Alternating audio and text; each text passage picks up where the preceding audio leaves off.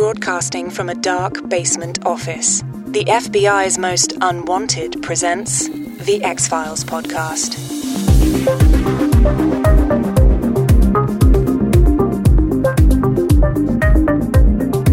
Here we go. What's going on, man? We are diving back into some X-Files. Back Nisei, to some... Or Nisei, or Nisei. I don't know, you're ask your people, bud. I had a conversation with them, and I was like, what are you guys doing? And they're like, we have the late stage Tom Hanks from Philadelphia, and we're putting him in this van. That late stage Philadelphia Tom Hanks, dog. Come on now. Full blown Tom Hanks, Philadelphia, end of the movie. In the suit, put him in the thing for experimentation. He is no more honor. How did he get in that movie? Was he indulging in the dark arts? Perhaps. I mean, intravenous drug use, guys, okay? I'm not making any suggestions that different sexualities than my own are, quote, engaging in the dark arts, end quote. Been a minute since we did mythology, though, huh? Dude, I know. I'm coming into a two-parter. Unexpected. Yep. I guess our last one, right, is the three-parter that bridged season 2 to season 3, right? And so, Anasazi stuff there, right? Yep. Blessing Way, Paperclip. Yep. I had those on the tip of my tongue. Swear to God, dude. Coming back to it. So let me throw this. Let me saucer this puck over to you, bud. It better be. Listen, can you keep it on the ice? Because if you fucking saucer it, I'm gonna miss. I gotta get it over the D-man stick.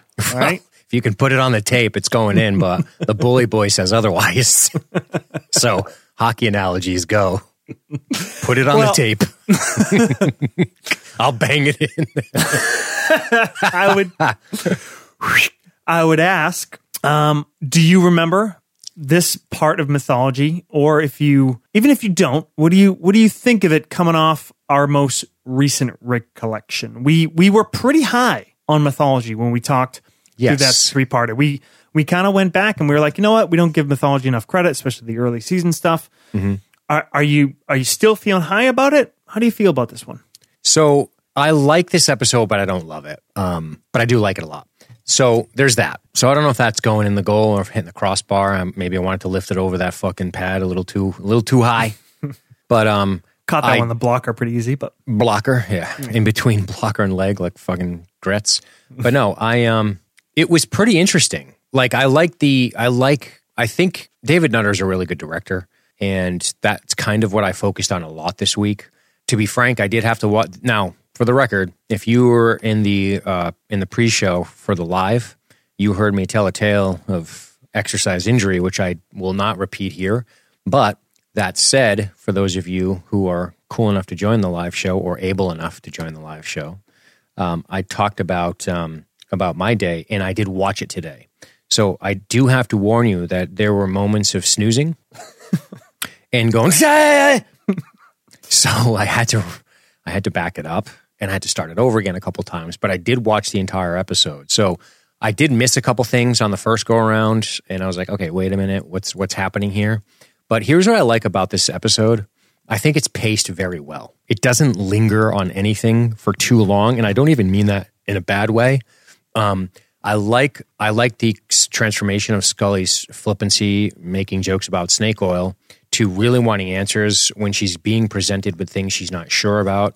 I love the thematic sentence at the end of this episode, which is, believing is easy. I just need more than you, Mulder. I think that's a really, I know that sounds basic, but I'll tell you, it's something I've been thinking about a lot lately. Believing is one thing. The whole point of believing is not requiring the evidence, or maybe that's faith. I'm not sure. Not a theologian drink. But believing you're ready for those single leg deadlifts. Single leg, yes. Not single leg, no. Single leg, I was on cloud 9. I was like, Daddy took 2.5 months off. He's good. No. Yowie. First thing I did is make sure my dick still worked when I hit the ground, because if not, I'm just putting that fucking kettlebell right on my neck. Anyway. your mouth right around that exhaust pipe that's close by. I couldn't even get in the car to start it. That's where remote star comes in handy. And then you just hit the button on the garage door. It shuts. I get real woozy. But no. Man, temperature goes up quick when you're on the bully. But no, it was enjoyable, but it didn't knock my socks off. Okay. Yeah. Hot take. So, little surprise. I remember this one, fairly well. Nice. Thinking I was going to come into it with a pretty solid like, and yep. I found myself getting a little more... Lovish? Yeah. I got caught dude, up, that's man. Awesome. There's some shit in this that I'm like... Because what I was remembering was like, all right, train cars, alien autopsy... Cool, like, yep, all right, that stuff's pretty neat. But some of the cloak and dagger shit here, I was like, fuck.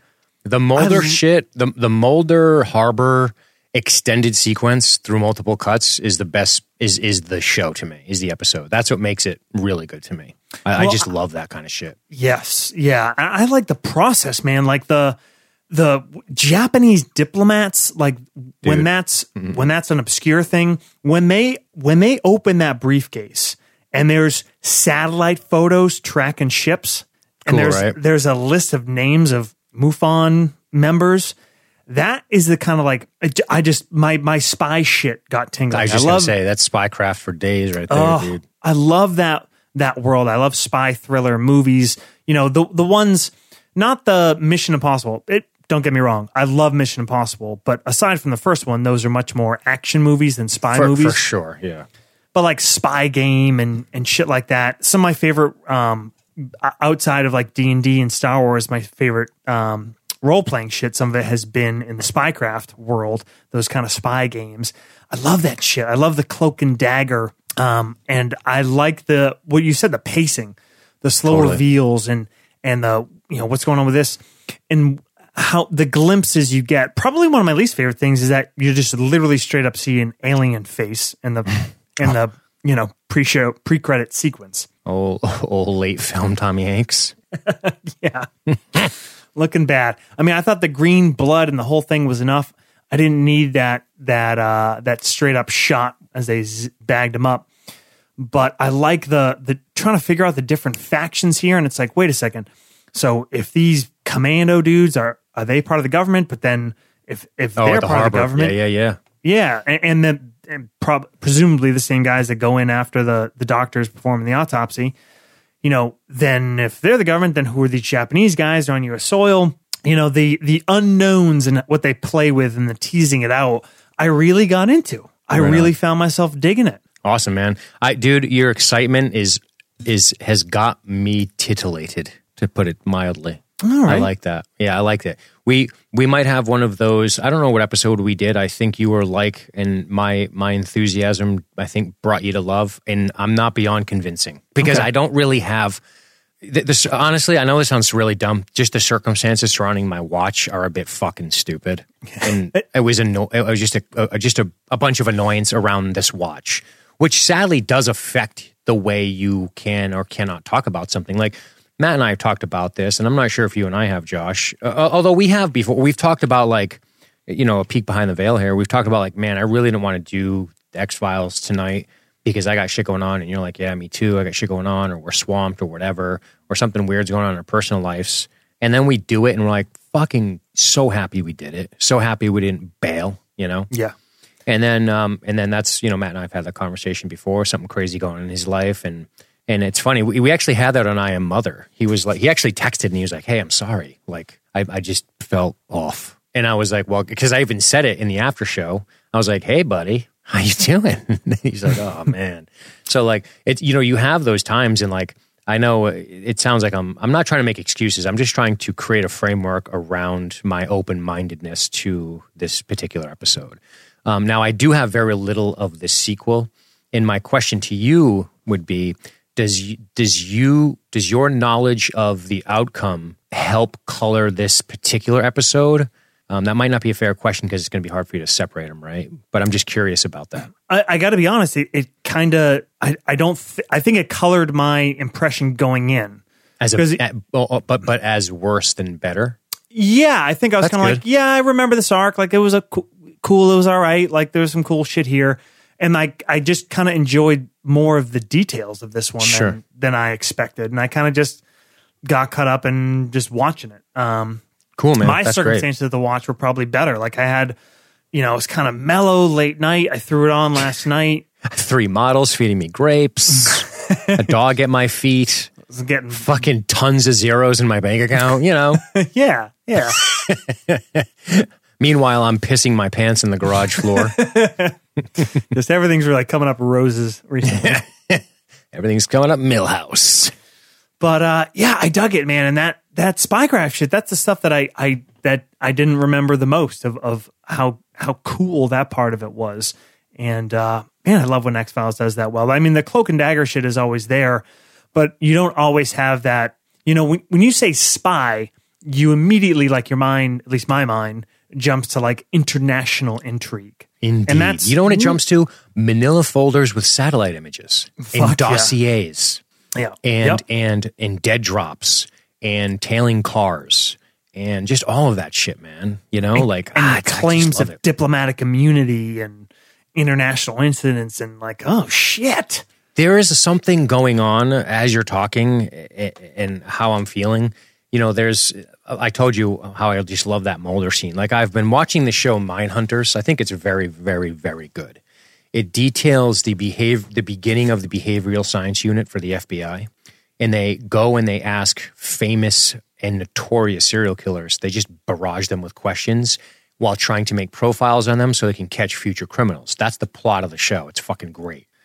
And they get mixed up with this Atlanta monster guy who killed all these like young black children in Atlanta back in like 1970.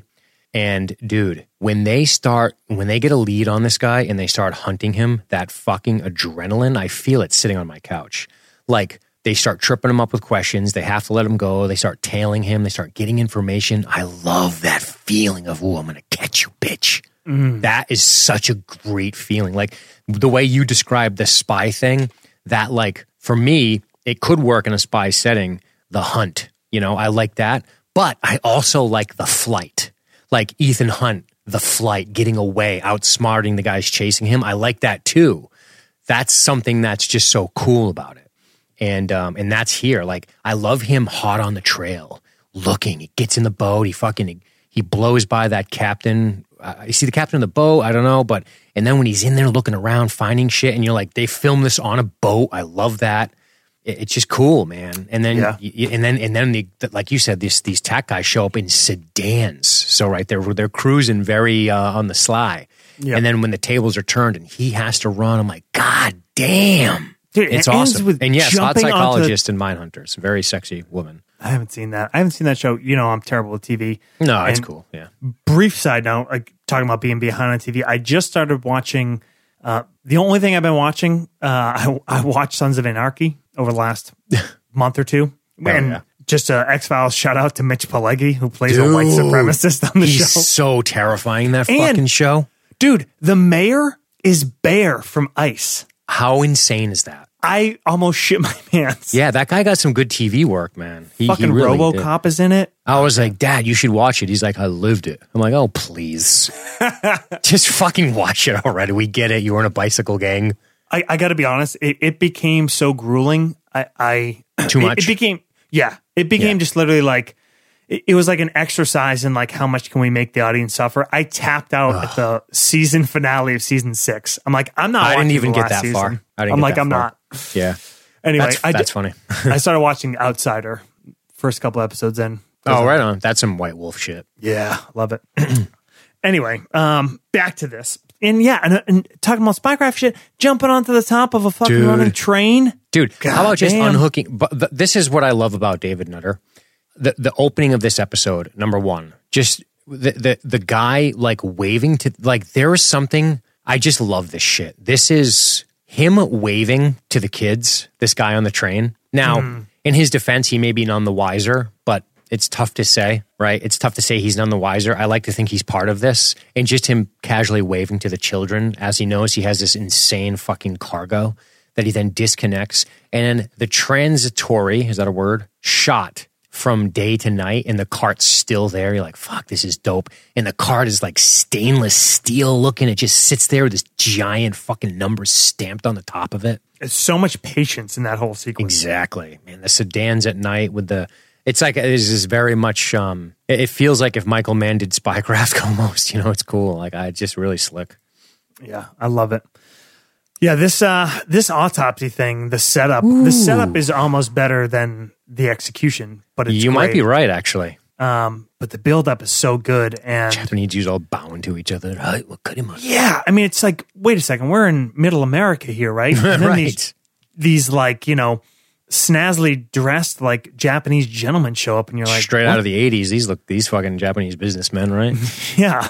Sony. Fucking Nisei. That's like, I believe that means American born Japanese, like second generation, right? I think it means any, not just American, but any country outside of Japan. Born to like two Japanese parents. So like, I see. Okay. Japanese people that move to another country are called Issei. I saw that. Yep. And then if they have a children somewhere else, that like second generation is called Nisei. Roger that. I'm surprised your people didn't tell you that. Well, we've been out of contact for a minute. Understandable. Yeah. I recently watched Pearl Harbor, and I was like, I would kill twice as many troops if I could remove the memory of that movie from my brain. Oh my God. Just kidding. Too much? Oh, I hate that fucking movie. Too much. Was that a little too much? No. Too much in the balance. I would have wished my grandfather death at Pearl Harbor if I could never see that movie. Joking. R.I.P. Granddad, love you. Glorious death on the battlefield. Nothing like catching a bomb on the deck of the fucking Arizona. Anyway. You might have preferred it too. While we're talking about our little... autopsy scene here. Let's take Trini Martin back to the tack corner. Jeez, where are we going? What part of the tack are we hitting? Because we got a lot of issues. Well, Trini Martin, sometimes it's important for us to talk about enemy TTPs and to look at the activities of some of these forces we might be opposed to. So, were you leading one of these cells, and your job was to infiltrate a enclosed railroad car, box car, with no secondary exit. 4 unarmed men, I'd like you to describe the best way to go about securing and eliminating that threat. Eliminating the men inside the box car? Mm-hmm. Boy. The 4 unarmed elderly Japanese men with no exit. This is an honorable death. Is it? I mean, so listen, I mean, I got a couple. Do I care about the contents inside? Yeah, they're extremely valuable. They're literally the reason you're there. Okay. I probably just post up around it and shoot the fucking balls off them as they come out. Nope. You want to get in there and just with the highest... Okay. I get it. I'm not being sarcastic enough. All right, here's the move. Okay. Number 1. I don't think dynamic entry is an option, as there's only one way in, right? Sure. I have this one element with me. Correct. You can say that there are other teams locking down the perimeter. All right. I'm thinking we go with the COD midnight strategy, we call this. So I think every one of the members of my team element are going to deploy non-lethal flashbangs. I'm talking a dozen or so. Just keep throwing them in there until their eyes and their ears never work again. Then once I know my men are safe and all that stuff, we roll in. And probably, I'm thinking, much like the OK Corral, we go abreast. And I'm thinking probably for training purposes, instead of shouldering our MP5s or whatever we have, that we just hip fire them. Just shoot it all. Right. I mean, again, open fire and continuously... I'm talking, I want to dump 3 or 4 mags a man in this building. An important note to make sure your men are trained in is that operating a submachine gun is very similar to operating a fire extinguisher. Yes. You just want to hold the trigger with a sweeping motion. Right. Yeah. Right, totally. Yeah. And I'm thinking a totally full automatic, but I'm really insistent on deploying non-lethal flashbangs and stun grenades. I mean, I'm just talking light them up, you know? Good. I'm sure the concussive force won't do any damage to sensitive autopsy equipment. Right. Or the victim itself with that purposefully aimed, hip-fired, full auto.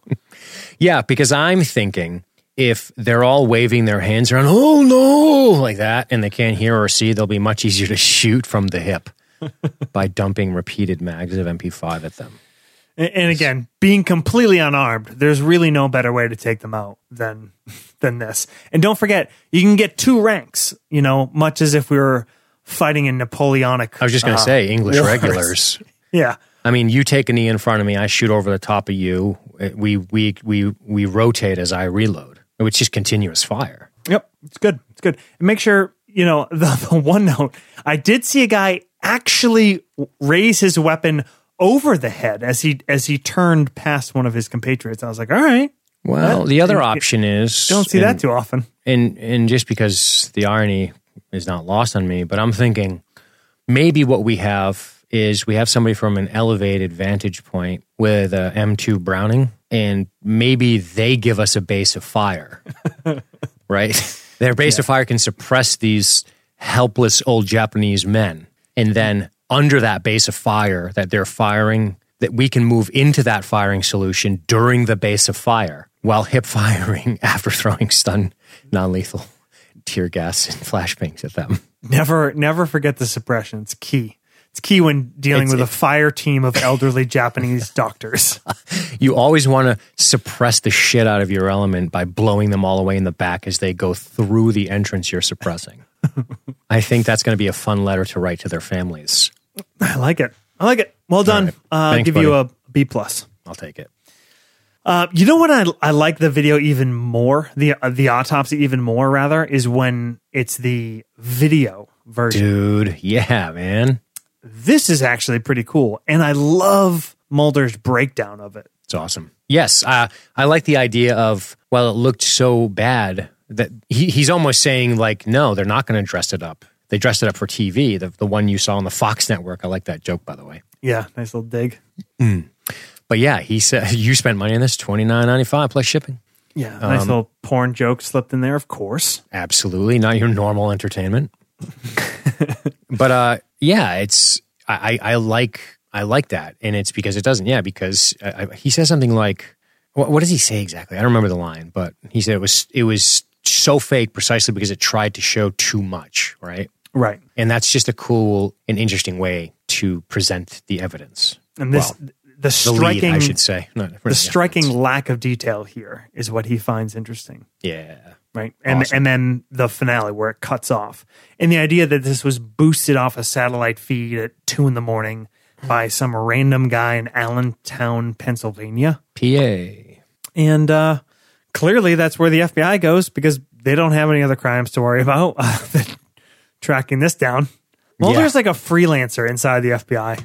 Dude, I know. Like, oh, we don't have PC. I mean, oh, I guess they do.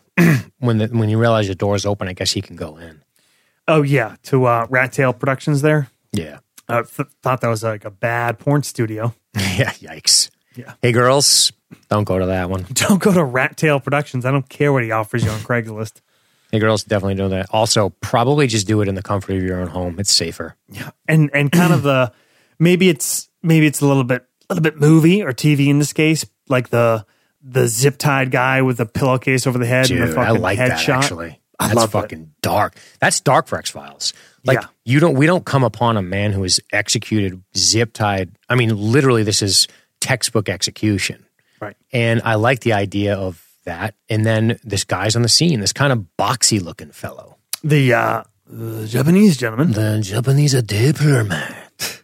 What a surprise. He knows karate. I was like, come on now. I guess the whole thing with Mulder getting his gun kicked away and then pulling up a piece out of his... Yeah. I love it. According to some notes from BP, this was kind of like a little bit of an inside joke because there was so much kind of playful derision from fans about how often Mulder loses his gun. Yeah, dude. That's they were awesome. Like, yeah, he's learning. He's learning. That's awesome. Moxie says she has a friend from Allentown. This episode's her claim to fame. That's pretty awesome. Mm. Aaron Fallon from PA says Allentown doesn't have much going for it otherwise. Yeah. Just murder, just executions. Man. Yeah, but here, this is where like I'd love, this is what I'm talking about. The spycraft kind of like the plot thickening kind of shit. So yes. Okay, this was a mail order video boosted by satellite. Well, okay, like that's fucking weird. Like it is kind of crazy that a faked alien autopsy video would end with like a TAC team running in. But then when they go to check it out and this guy is clearly like executed in a very professional way. And then there's a well-dressed Japanese guy and they fight and, you know, then Mulder gets his briefcase. With his attaché case. Yeah. Exactly. Yeah. And then once we get to the contents, like I talked about, I thought for sure that those were satellite photos of Pearl Harbor for a little revisit. Oh, cool. Do you think they are? No, that was a joke. Oh, okay. I was like, wait a minute. Are they slipping props in? I don't know. You know, like the Japs are coming back to finish the job. I get it. I get what you're saying. Okay. Yeah. They weren't. They were, in fact, as we learned from Lone Gunman, tracking a ship. The, what's it called? The Tartarus, I think? Tapioca pudding or some shit? Yep. That's it. It begins with a T, for sure. Yep. But it's pretty cool that they like, they show it. They show it tracking through the Panama Canal and whatever. But first, you got, and not that we care about really sequential stuff, but you must have been pumped for the arrival of Skinner, because I was over the moon. Oh, yeah. Skinner's goodness. Saying, hey, I'm trying to keep you guys from getting fucked here. And he's like, well, I did just get the shit kicked out of me. I like Skinner back, too, and this is the great shit early seasons, when Skinner goes from, you know, being a key ally to not adversarial straight out, but you know, the most help he can give is basically like shaking his finger and like that's it. He's not involved. And I just like when he's back to like, this is their boss. He's gotten mixed up in shit with him before, but this is some shit he doesn't want to get involved with. And he's just straight up telling Mulder, like, back off. Right. Out of your element, out of your league. This is diplomatic, high level shit. You're going to cause an international incident, basically. Like, totally, yeah, dude. And he delivers that well. He's just such a good, like, you know, it's tough dad. He's a tough dad. He is. And again, every time he's on screen, he just sort of captures it. You know, he has gravitas. And I don't know. I'm just glad Mitch Pileggi continued to work after X-Files. as the leader of the Nords instead of Anarchy, or whatever, just anything. Keep doing it, dude. Yeah. Did Frohickey kill a hooker to get the alpha? Aaron asks. I was gonna say, man, he looks like he might be a piano player from the '80s. Is this him? He was hoping Scully was gonna show up, really dressed to impress. He was in one of those, like, you know, they have like the fucking walk-in closets with the three mirrors. He's like really thinking. He's like, I think the barbarian affectation's really gonna work. She's gonna sense my primal nature and the animal attraction will be just too much. Nope, that's not what's going to happen. You're going to go King Richard's Fair and watch the mud throwing contest. I thought he was going to be part of it. I can dig it. Yeah, he's a daddy. Daddy for sure. I didn't know. I didn't know what daddy meant, and I was like, and now I know. I was like, it's kind of offensive, but no, I get it. I get what you're saying. Like a sexual kind of. Yeah, I get it. I didn't know. Okay. Because once upon a time I was like, I don't know if I really want a girl to call me daddy, and I was like, wait a minute. Hang on. Yes, I would. is that what that means? Yep, not what I thought it meant. Not like, wait, what? It's just like I'm not going to go there. But another amazing thing that Nutter does in this movie is his execution, like backseat garrote rearview mirror shot, the face coming out of the shadows. The way they shoot up over the top of, man, it's just badass. They roll the camera. He rolls the camera over the top of the vehicle through the back window. This is the shit that blew my mind watching this up. I'm like, this is different. This is a different guy. Yeah, like he's in the zone right now on this shit. Yep, and that face, like one right before that when he sits, the Japanese diplomat sits in the limo, and the guy leaning forward out of the shadows. This guy, he's credited as red-haired man. But he's got okay. That's funny. Yeah, he's got a fearsome looking dude. Yeah, I think he's shares some blood with Willem Dafoe. That gaunt appearance, glass cutting jawline. Yeah, cheekbones. That's a really good point. Yeah, there's a look that gaunt. Yeah, gaunt kind of. It's a little Skeletor kind of action, I guess. Yeah, it looks like Looks like maybe he's an English knight and he's been marching on Scotland for far too long. And he's got that, you know, they wear the chainmail coif and they just look so gaunt and long-faced. Mm. My fucking weather. That look. He looks like, if you put a chainmail coif on this guy and you stick him in the mud and give him a sword, totally works, right? Yeah, that gaunt English face, like, I've been killing Scots for too many days in a row. Kind of shit. I love that. Love that. Yeah, I like that too. And basically the episode kind of diverges here as Scully and Mulder take separate paths, and they don't come back together again for the rest of the episode. This is Scully's path and Mulder's path, and we just kind of talk about these two, you know, the two main plots of this episode that they pull away. I mean, I guess you could argue Mulder kind of follows the main plot, but Scully has a pretty major subplot, which this is really just laying the seeds for something that's going to become an even bigger thing going forward in the show. Before we do that, can I ask you, have you ever heard of Project Azorian? I've heard of it, but I could not recall the details. Well, I immediately thought of it when we kind of learned about the Azores. No, it's actually not. I don't know where the name came from. But it was a operation back in the Cold War in the 70s.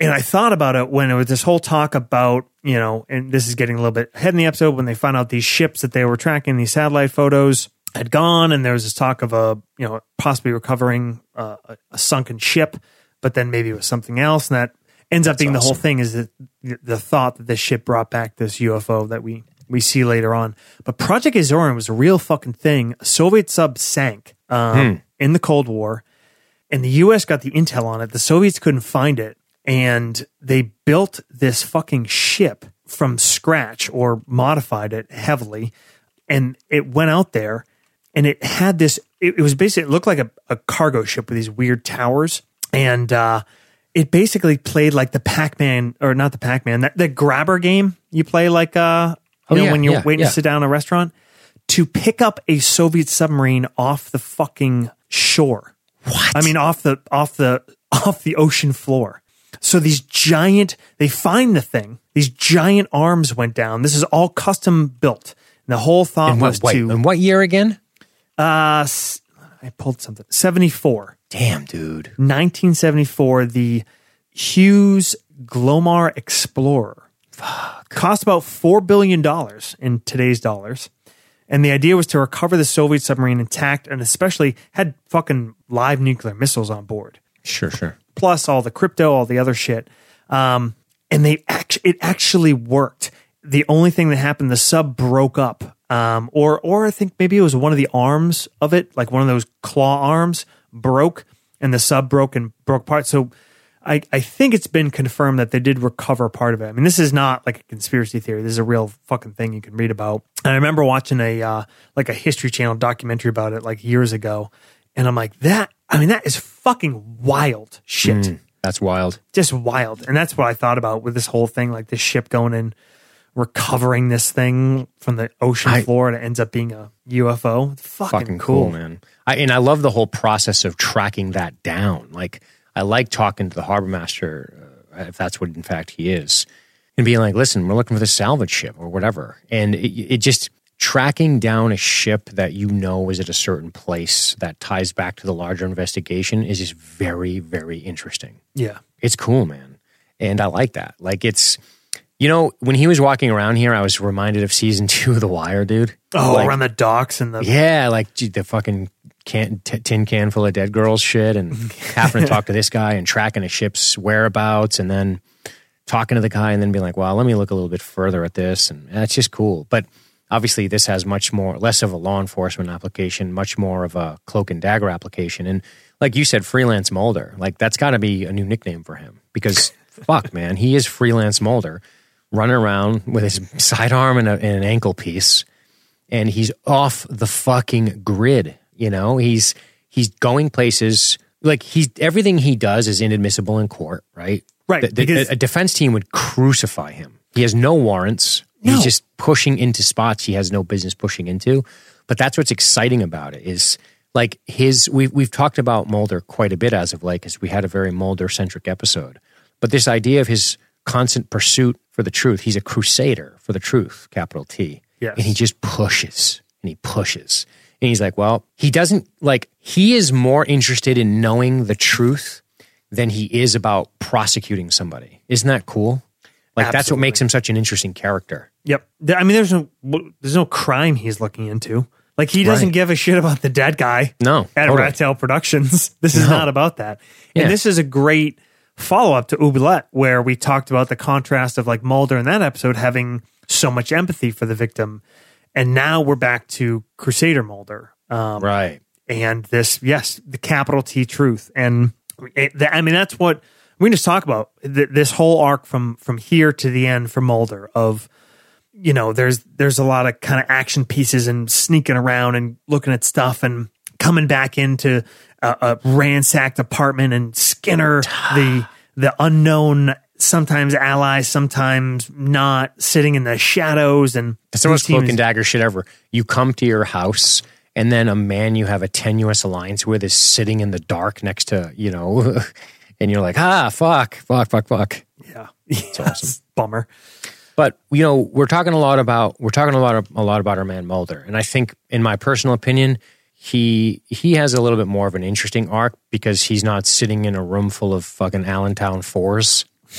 You know what I'm saying? I saw a 6 in there. There is a 6 in there. Kind probably of a weird haircut, the 6 has the weird haircut, but definitely looks, that's a starfish right there. You know what I'm saying? just nothing behind those eyes. Starfish, baby. Ever seen a starfish do anything enthusiastically? Nope. You sure haven't. You know, in the old, it's living in the old human touch tank of the alien experience. Hell yeah, player. Yeah, and you're right. I mean, it's not. You could argue. I guess you could argue it suffers or could suffer. You know, because it's a lot of talky talk and a lot of, like, kind of heavy dramatic stuff on Scully's end without a lot of action. Can I butt it? Butt it. But I'm just saying, in comparison to, you know, what we see at Mulder, it's all action. It's action. Yeah. So, yeah, put your butt up on me. Let me butt it up. Let me butt this shit hard. Here goes. I do like Gillian Anderson's... This is something I really like about Gillian Anderson. And her portrayal is... Scully especially. Sorry, moved away. I guess I shouldn't have. But there's this moment where, you know, we talked about this a little bit last week. I'm going to go back to Beyond the Sea, where her desire, where there's enough evidence to titillate her enough to stick around, and how that just compromises who she is as a person. And as far as she's concerned, we don't care. We love Scully, right? Yep. Like, we see her staying and listening to them despite herself. And it's really hard to show me that with an actor, and she just does it so well. Like, she's like, because she's always the one pointing out the obvious faux pas and the logical failures of Mulder's thinking. And she's right, even though he ends up being right accidentally a lot of times. But where they're just like, oh no, and she's like, this isn't right. And then, but she's compelled. Like, that's what I'm trying to say. She's compelled enough by the evidence to listen. And it brings back a very important subplot to her, which is this whole point of being missing and the baby and all that shit. Right. It becomes, I mean, it's the crazy cool thing about watching it is that, you know, Scully goes into this professionally and as a good partner, indulging Mulder in one of his fucking things. And, you know, she probably like, okay, once there's a dead body and this list of names, like, okay, this does deserve some looking into.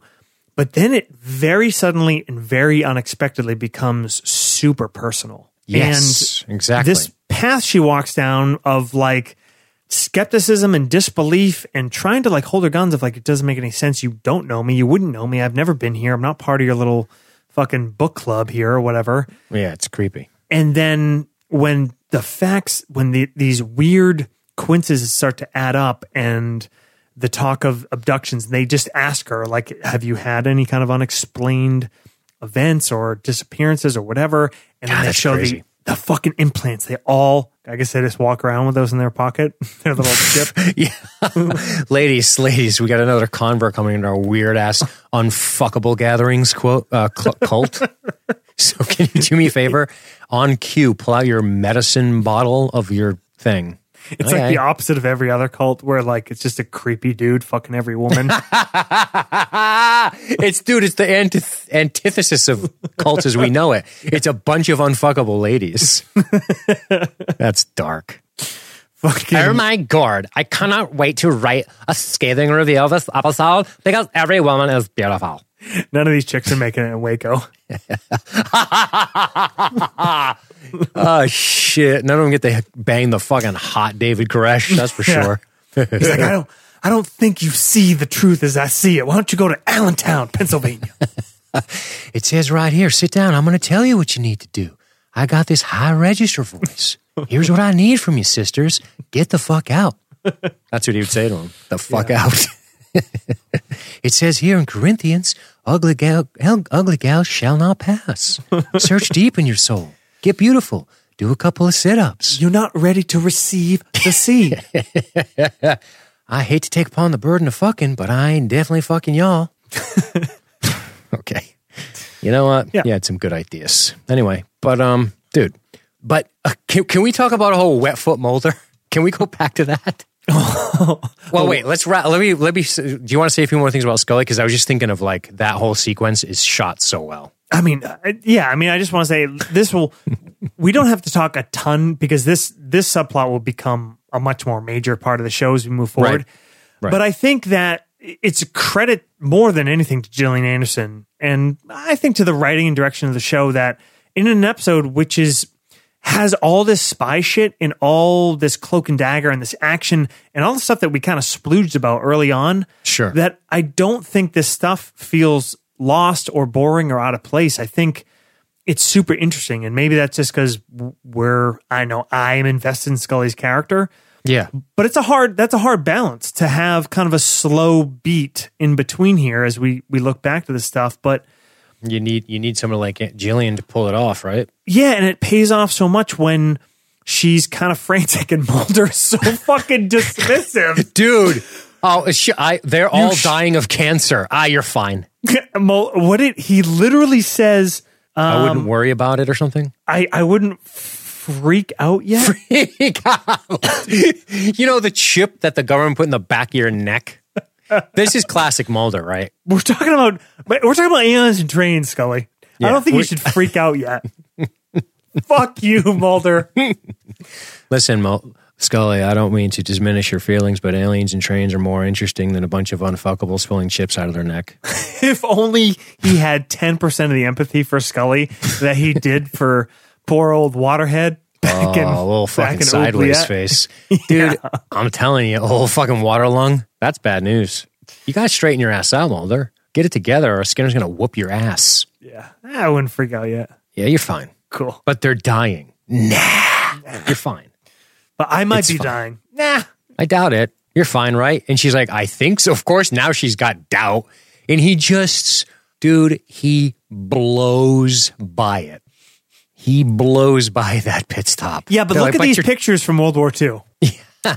I know you're concerned about the abduction you went through last year, the fucking baby and all the weird, crazy shit and these women you just met with chips in their head like yours, and they're all dying of cancer now. Totally. But check this out. This is from Unit Japanese 731 50 years ago. Cool. Hey, cool, Mulder. Remember World War II and the Nazis? Apparently, these Japanese boys did not get the memo. Like that dude who was in the Philippines killing people till like the 60s or whatever the fuck. Dude, and we'll jump back into the Mulder stuff and this whole thing of it. But when that whole wet foot Mulder, what's that? Oh, wet foot. Oh, wet work, dude. He has to get out of the water and slop around that fucking. I love that. He's still there. He's like. Think of what you don't want to do. Engage in combat and/or sneak around, sopping wet with diesel-filled harbor water all over your body. In a suit with those shoes that's sloshing around, old slosh foot Mulder. How are you going to sneak, dude? All I could think of was Chekhov in Star Trek IV. Oh yes, man. When they're trying to get away on the nuclear vessel. The nuclear vessel. Yeah. That's awesome, man.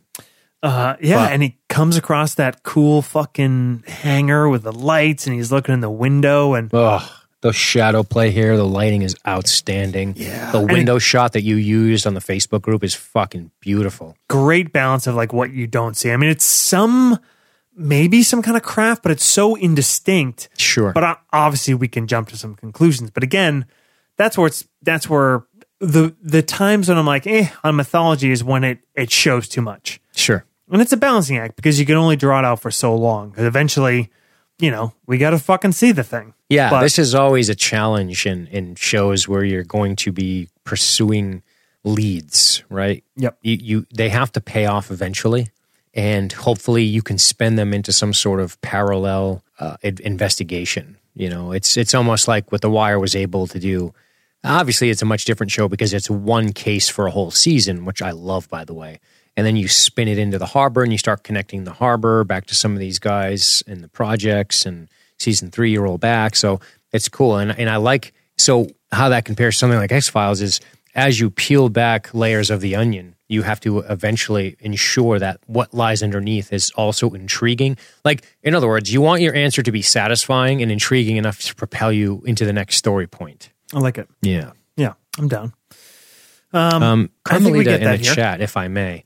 I really like the juxtaposition of Mulder's big picture story and Scully's very personal story. Amen. What a great way to just break it down. What a great way to say in one sentence what I rambled about incoherently. I think we've been stumbling for an hour now. A minute and a half. Well, you're on a lot of CBD and whiskey, and I'm just kind of tired. So, yeah. I haven't been hit with a goofy fucking laugh yet. Whole fucking goofy face. Now, is that straight CBD or is that some 1-to-1 shit? No. It's very low THC, but not very, no very, very THC, low. But not no THC, but not enough to get me. I don't think I took like a bunch of them, but I think I'd have to take a lot to really get fucking ripped. And I have no interest in ingesting weed. It's too much. Little puff, sure. Ingesting, nah. I can't deal with the fucking hallucinogenic quality. I don't think I've ever seen you high. Really? Yeah, probably not. I don't. It's not super comfortable for me. Much as whiskey or drinking is for me. I'm terrible at it. Terrible. My problem is it's a panic bomb. And somebody just tells me that's because the first time you did it, you fucked up, you did too much, blah blah blah. I'm like, yeah, I know, but like I got time for that shit, man. I don't. You know. But I'm totally for it. Like, go nuts. I'm not like a right. I'm down. Fuck. Do it. Go down nuts. Other people doing it. It just doesn't go well for me. Yeah, I don't know what it is. I think it's the introspection that I really don't need more of in my life. I would rather drink 6 IPAs and 4 bourbons and shut off my cognitive function, but I still feel like myself. Yeah, see, when I drink, I get real loosey-goosey. Like, oh, you're one of my all-time favorite drunks. I'm going to dance, we're going to fucking hang, we're going to have fun, we're going to laugh. I'm not an angry drunk. Not at all. That's good, right? Yeah, me neither. But yeah, so what else do we have to say about? Oh, by the way, speaking of spycraft, those tiny little binos, dude. Though fucking, I made fun of them, but so I need you. I was like, what the fuck are these LabOM fucking opera going bullshits? in Josh fucking Explorer, Josh watching X-Files. Exploring the backyard and fucking wandering around the woods and thinking he's some kind of secret agent, definitely had binos exactly that size. Come on, along dude. With a micro cassette recorder. Okay, I see the micro cassette recorder. I still have one today, but I definitely feel I would have lost a bet. I think I would win most bets if some kind of behavior of yours was cropped up as the question. But I definitely would have lost, and I don't mean that in a negative way. And I 100% got this one wrong. I would have guessed you had giant military field glasses and not tiny little let's go watch Deflator Mouse from the fucking upper deck. Fucking bullshit glasses. This was kind of in between. I had like an early fascination with the military, and then later I knew about your spy shit though. But yeah, I was kind of in my spy mode and like. Smaller glasses are way more spy-like, right? It's true. Yeah, you're right. I mean, I don't know if they really are, but it just felt that way. If they would have been on that fucking dumb little stick, I would have shut the episode off. If you pat them on a little stick, I would have been like, I'm not doing it. Call it off. Fucking abort. Podcast canceled. Oh, man. Podcast canceled. Well, it's been fun, guys. 3.5 seasons. On account of unmitigated rage and nonsense. That's a good way to live, Dino. Sorry, couldn't make it. God damn it. That's awesome. Yeah. But the micro cassette recording, you definitely, dude, you must have. And I think I remember this, but maybe you were a little bit young because I met you when you were a freshman in high school. Yeah. Yeah. Maybe, so maybe when you grade. Maybe the end, maybe 8th grade summer. Yeah. And I think before that though, before I knew you, I think you probably drove your mom mental to get disappearing ink. Did you ever get it? I totally did. I fucking knew it. Come on now. You totally bothered. Your mom was like, fucking fine. And went to a magic shop, which existed back in the day. Dude, there was a nice dovetail between a very brief fascination I had with stage magicians into my spy era. So I had the magic kit already, and I just fucking segued it right into my trade craft. Dude, the 80s... Listen, man, the late 80s was a time of magicians. And I don't even mean like cool Gandalf, none shall pass magicians, but like Matt Trick. It was Trick Gum, the fucking hand buzzer. Everybody on the planet in 89 was like the most harmless joker. Everyone was like the most harmless joker. Like, isn't it crazy I didn't get laid till I was a senior in high school? That's shocking. Are you saying that your coattails didn't drag them in? Huh? Your upside down top hat pulling rabbits out. 1 year later, that London fog trench coat I saved up for. I had that one too. Yeah, with my fucking skeleton frame draped underneath it. Let me tell you what really played real in the fishes either. Let me tell you what really played well in the mall when I had a trench coat on and a Punisher shirt after Columbine. Fuck.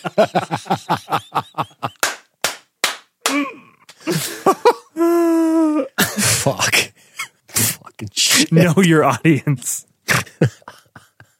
Let me tell you. I was fucking batting them off. They were just bras were hitting me in the face as I walked past. As I walked past Spencer Gifts. Fuck, man.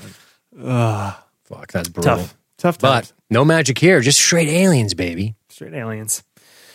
Yeah, so I don't know. I mean, I guess to sum up this whole thing with Mulder, I mean, I don't think we have to break it down sequence by sequence, but just cool, man. We talked all about it. The fucking looking at the ship and then coming back. We talked about the interaction with Skinner and in his apartment, it getting ransacked, that they were looking for the briefcase. The thing I did want to add into it is the interaction with Senator Matheson, I think. Yeah. Yeah, we didn't talk about him at all. No, and that is, dude, that is cool ass. He's a good actor, this cloak guy. He's a great actor and cool cloak and dagger. And that's... Right. He's a fucking senator. Yeah.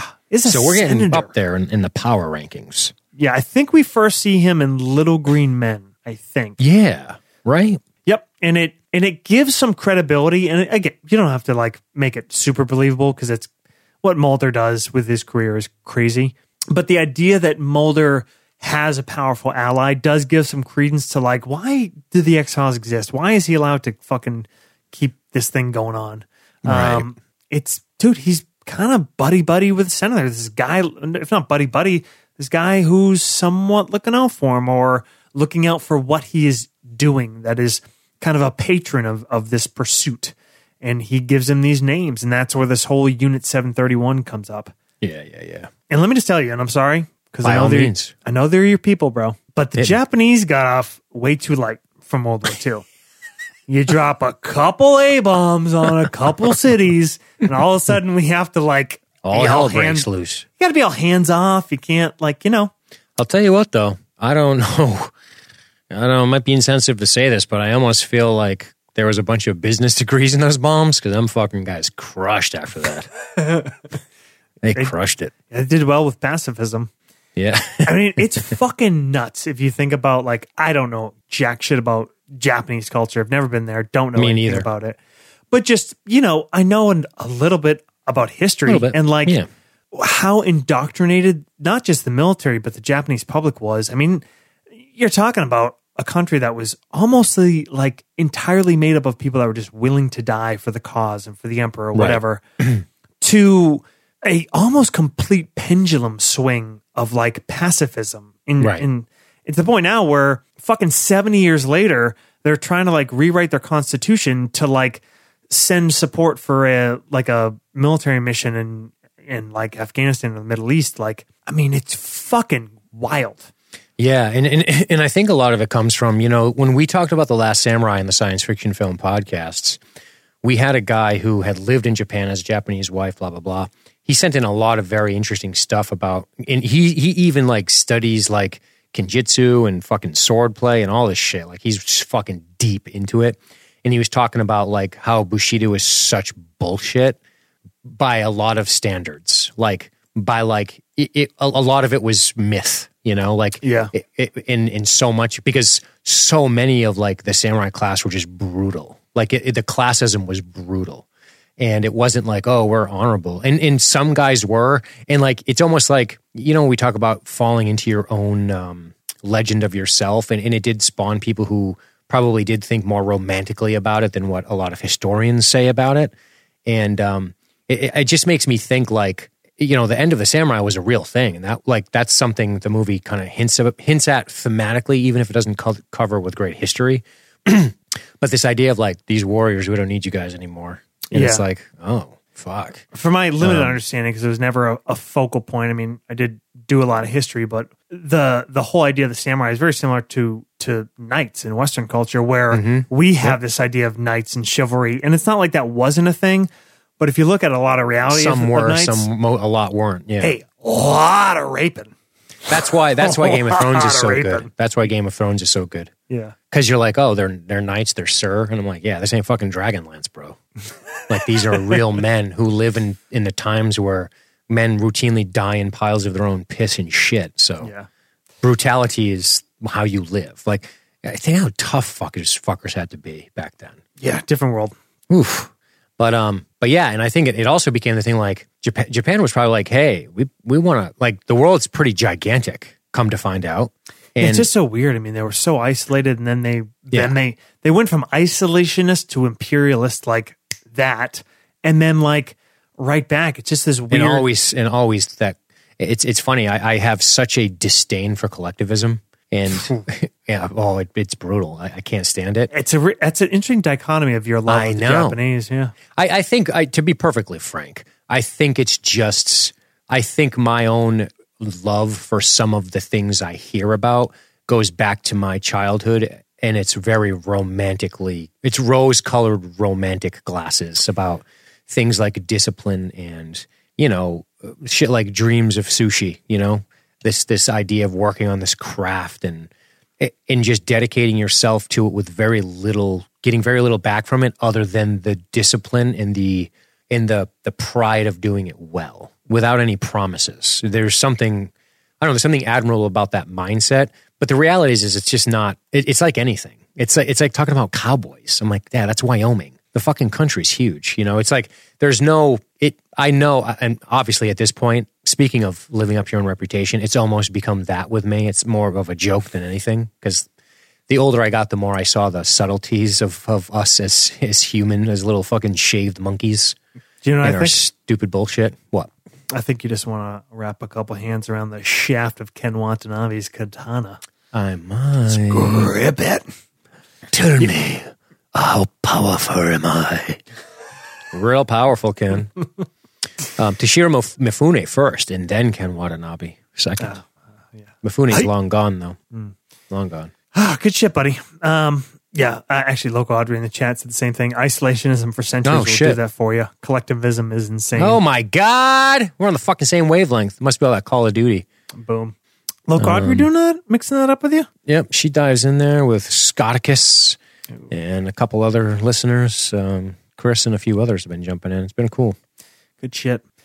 Yeah. So, no true cloak and dagger excellence of X-Files would be complete without my boy, my man, X, coming into play here.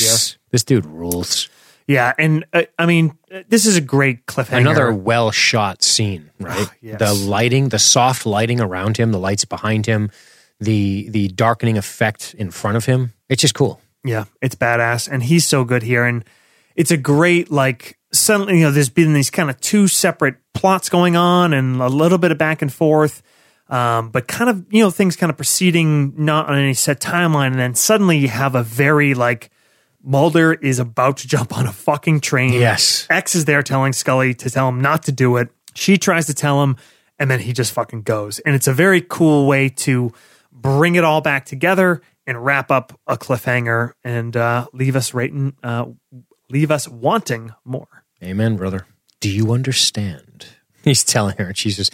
It's funny watching, you know, Scully is so good at handling herself, and she's so assertive, and I really appreciate that about her. And then there's just the reality of the power dynamic with a man like X. Yeah. I mean, she's not afraid to say, like, I don't trust you. But it's just like her face when he's being blunt with her and just watching her go like, oh boy. The difference between X and Deep Throat, I mean, yeah. A very different performance, a very different personality, a very different character. But also, we've seen X cold-blooded kill before. Yeah. You would say, if you break it down into no uncertain game terms, one relies on intimidation, one relies on persuasion. Yes. Right? Yep. I would say X is much more of an intimidator. Oh, yeah. Does it well. He does. Whereas Deep Throat had that sort of suave attitude about him and such a vast knowledge of things. He was just so good at rhetoric. Like, he could put forth an idea, and you're like, well, I can't really refute this. And you're just charming enough to make me go... Get in the car with you, I guess. Yeah, he kind of cultivated like a kind-hearted nature, which only occasionally had an edge on it. Right, exactly. Yeah, good shit, brother. All right. In lieu of listener comments this week, since kind of just talking sort of back and forth about the episode, wasn't a lot of direct commentary on it. We have a listener question, Dean. Ooh, from Amy Nicole Gonzalez. What's up, Amy? Thanks for the question. She says, if the X-Files show didn't exist, what episode, in our opinion, do they think could have been a great 2-hour theater-released movie with widespread great reviews? And I think you would answer that whether or not the show did or did not exist. I think you could, you know, because they did make movies. A box office success. That's an interesting part of the equation. Well, yeah. Well, widespread great reviews, I guess, is interesting. Oh, okay. Then maybe that doesn't necessarily equate to box office success. Transformers is a great example. Like Transformers 5 made a boatload of fucking money. Yeah. But, what's that car driving fast? Fucking, they made like 12 of them. The car that drives fast? McLaren? No, the fucking Vin Diesel. Oh, that the whole movies. Series. Fast and Furious. What the fuck? I'm so dumb. And a brain fart there. Jesus, Fire Fast. Yeah. I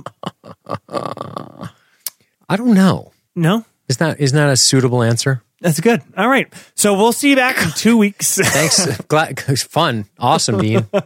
You rule. You're a good podcaster, though. Can you lead this and I'll follow? Sure. Because it's, it's fire off. Yeah. So I would actually, thinking back to the poll we talked about, I think a very interesting one would be Clyde Bruckman's Final Repose. Motherfucker. And I'm not sure it could exist in a vacuum. I'm not sure that would be an acclaimed movie without the X-Files existing as a show, without any kind of background to Mulder and Scully, because I think a lot of the episodes that I kind of first popped to mind were standalone Monster of the Week, like classic, like Ice and Squeeze and Irresistible. Those are the kind of things I was thinking about, but I think there was a cinematic quality to it. I think that character was just so great, and how he played off Mulder and Scully in such a different way. And, you know, I mean, it's such an endearing episode of the show that, you know, I don't think that filling that out, you know, and you could even incorporate more action with the killer, you know, it could have been drawn out more, I think, without making it feel bloated. I think there could have been a lot more to the steps they had to track down the actual killer. So, yeah, I'm going to say Clyde Bruckman's. Awesome. Now, can you repeat the question? If the X-Files show didn't exist, what episode, in your opinion, do you think could have been a great 2-hour theater-released movie with widespread great reviews? If it didn't exist, that's key. That's key to the question. I completely ignored that part of it because I didn't want to have to consider it. I mean, ice is the thing, so you can't use ice, right? It kind of already exists. Yeah, and I think if it was a movie, it would have drawn even more comparisons to the thing. And I think you could do this. I think you do this in a way. Can I give two answers? Yeah, there's no rules. All right, cool. I'm going to say number one, and because it's a movie, some things may get changed a little bit and expanded upon, right? We're talking about a 90-minute episode versus the one we got, which is 40-something. So twice as long. If they had twice as much time. 2 hours. Okay, good. I'm going to say Paper Hearts. Ooh, I like that. I think that could work really well with a super climactic ending. Like him dusting that guy at the end is so impactful. And you could do it in a really good way of Mulder being led around by this thing. And I'm trying to think, you've never seen the show before. You don't need to. It doesn't exist. And it's about these federal agents and this guy, you could establish his background a little bit. So that's my answer just because I feel like from a procedural standpoint, it would work. But cinematically, I don't know if we get great reviews. This is why I wanted to give it a secondary shot, but cinematically, Triangle. I think you could probably do it if you marketed it the right way. Do you know what I'm saying? Would you do a black and white? Ooh, I didn't even think about that. Huh. Maybe you could, but you might be able to pitch it as an art house kind of, but it has a fun element to it. Like, I feel like you could drop that, like that would almost work in the 80s, but yeah. You know what I'm saying? Because it has like almost a fun adventure element to it yet. Sorry about that. I don't know why my watch is talking. But yeah, I think Triangle is just very cinematic. The ships, the outfits, the costumes, the Nazis, it always plays well. Yep. And I think you could do it in a way. The problem is you sit down in a movie theater and you're like, wait, what? These people are traveling in time? Like it. I'm not sure how you would set the precedent. That's why Paper Hearts works out of the gate. But yeah. Yeah, I think, Paper Hearts or Clyde Bruckman's really rely more, those are more like character pieces or... Totally. Paper Hearts is like a thriller, like a crime thriller. Right. And Michael Mann could direct it. Right. Clyde Bruckman's is kind of a playful, weird drama, bittersweet kind of, there's a weird thing going on there. I would like to see it on the silver screen. I'm not sure it satisfies the criteria of the question for great reviews. Yeah. I think... but people are saying, go ahead, sorry. Put shit on a boat. Yeah, dude, that's what I'm saying. Like, boat, interesting, parallel time stuff without getting cute on the time travel. Bermuda Triangle is once upon a time held some interest. Dude, that was the shit. Yeah. It's funny about this stuff, dude. I was just listening to a podcast today, and they were talking about the era of the shock jock. Opie and Anthony, when Howard Stern did not completely sell out. And there was like this idea of live catching of insanity, like crazy shit, crazy characters, insane things happening, saying Mayor Menino's dead. People fucking in churches, girls naked in the studio. And the shock jock was killed by the internet, right? And I almost feel like there's a lot of things that get thrown in that bucket. And I almost think like Bermuda Triangle and shit like that, like there's a fucking internet. And it just sort of pulls back the veil on so much of the mystery of some of these things. Like the internet meaning like, 2 Girls, 1 Cup exists. So, and that's disgusting. And no, I haven't watched it because I refuse to play that game. But you're not going to, a shock jock can't compete with that, right? Sure. It doesn't matter if you have a girl in the studio riding a Sibian anymore. Like that's not going to work for Howard Stern. A, because he's 60, but B, because it's just not like that we have everything. We can just look it up, the craziest shit ever. Like, wow, a tire flies off this car and kills a guy, or a bull fucking, it's like all the crazy shit that happens. I don't know, I'm just reaching. And I feel like the Bermuda Triangle is one of those things, and so I just feel like some of that stuff doesn't have the interests. Like, how we were saying, like, magic tricks? Like, that's not even a joke, that was a thing. That was so a thing. It's not a thing anymore. Like, no. Kids don't give a fuck about magic tricks and whoopee cushions. That's ridiculous. You know what I'm saying? So I don't know. Yeah, good. So I don't know. In other words, Triangle probably won't work, but I do want to see it on a big screen with a director just pumping into that fucking cinematic. I love that answer. Dude, there's so many good ones. I mean, I think Pusher, some of the ones people have said in the chat. God. Dreamland 1 and 2, Tombs. Drive. .com. Yeah, I think they're out there. So that's cool. Awesome. So we're going to do something. We mentioned this before. So have an idea for possibly a little giveaway over the next couple few episodes. Give a little away. Yeah, for a listener comment of the week that we select. So think of your question about the show, about a character, about whatever. Send it on in. BP is going to sift through these and we'll pick one out. So you can email send it to lsgxfbff@gmail.com. That's lsgxfilesbff. So lsgxfbff@gmail.com. Direct message on Twitter at the X-Files Pod or Facebook Messenger, BP on Facebook. Obviously, he's on the group there. Right on. And we'll see if we can't get you something. That's the shit right there, pal. So what episode are we doing in 2 weeks? 731. 2 weeks. Oh, yeah, of course. That was a dumb question.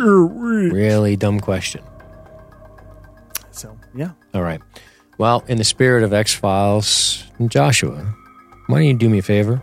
Tell these good people goodbye. Konnichiwa, motherfuckers.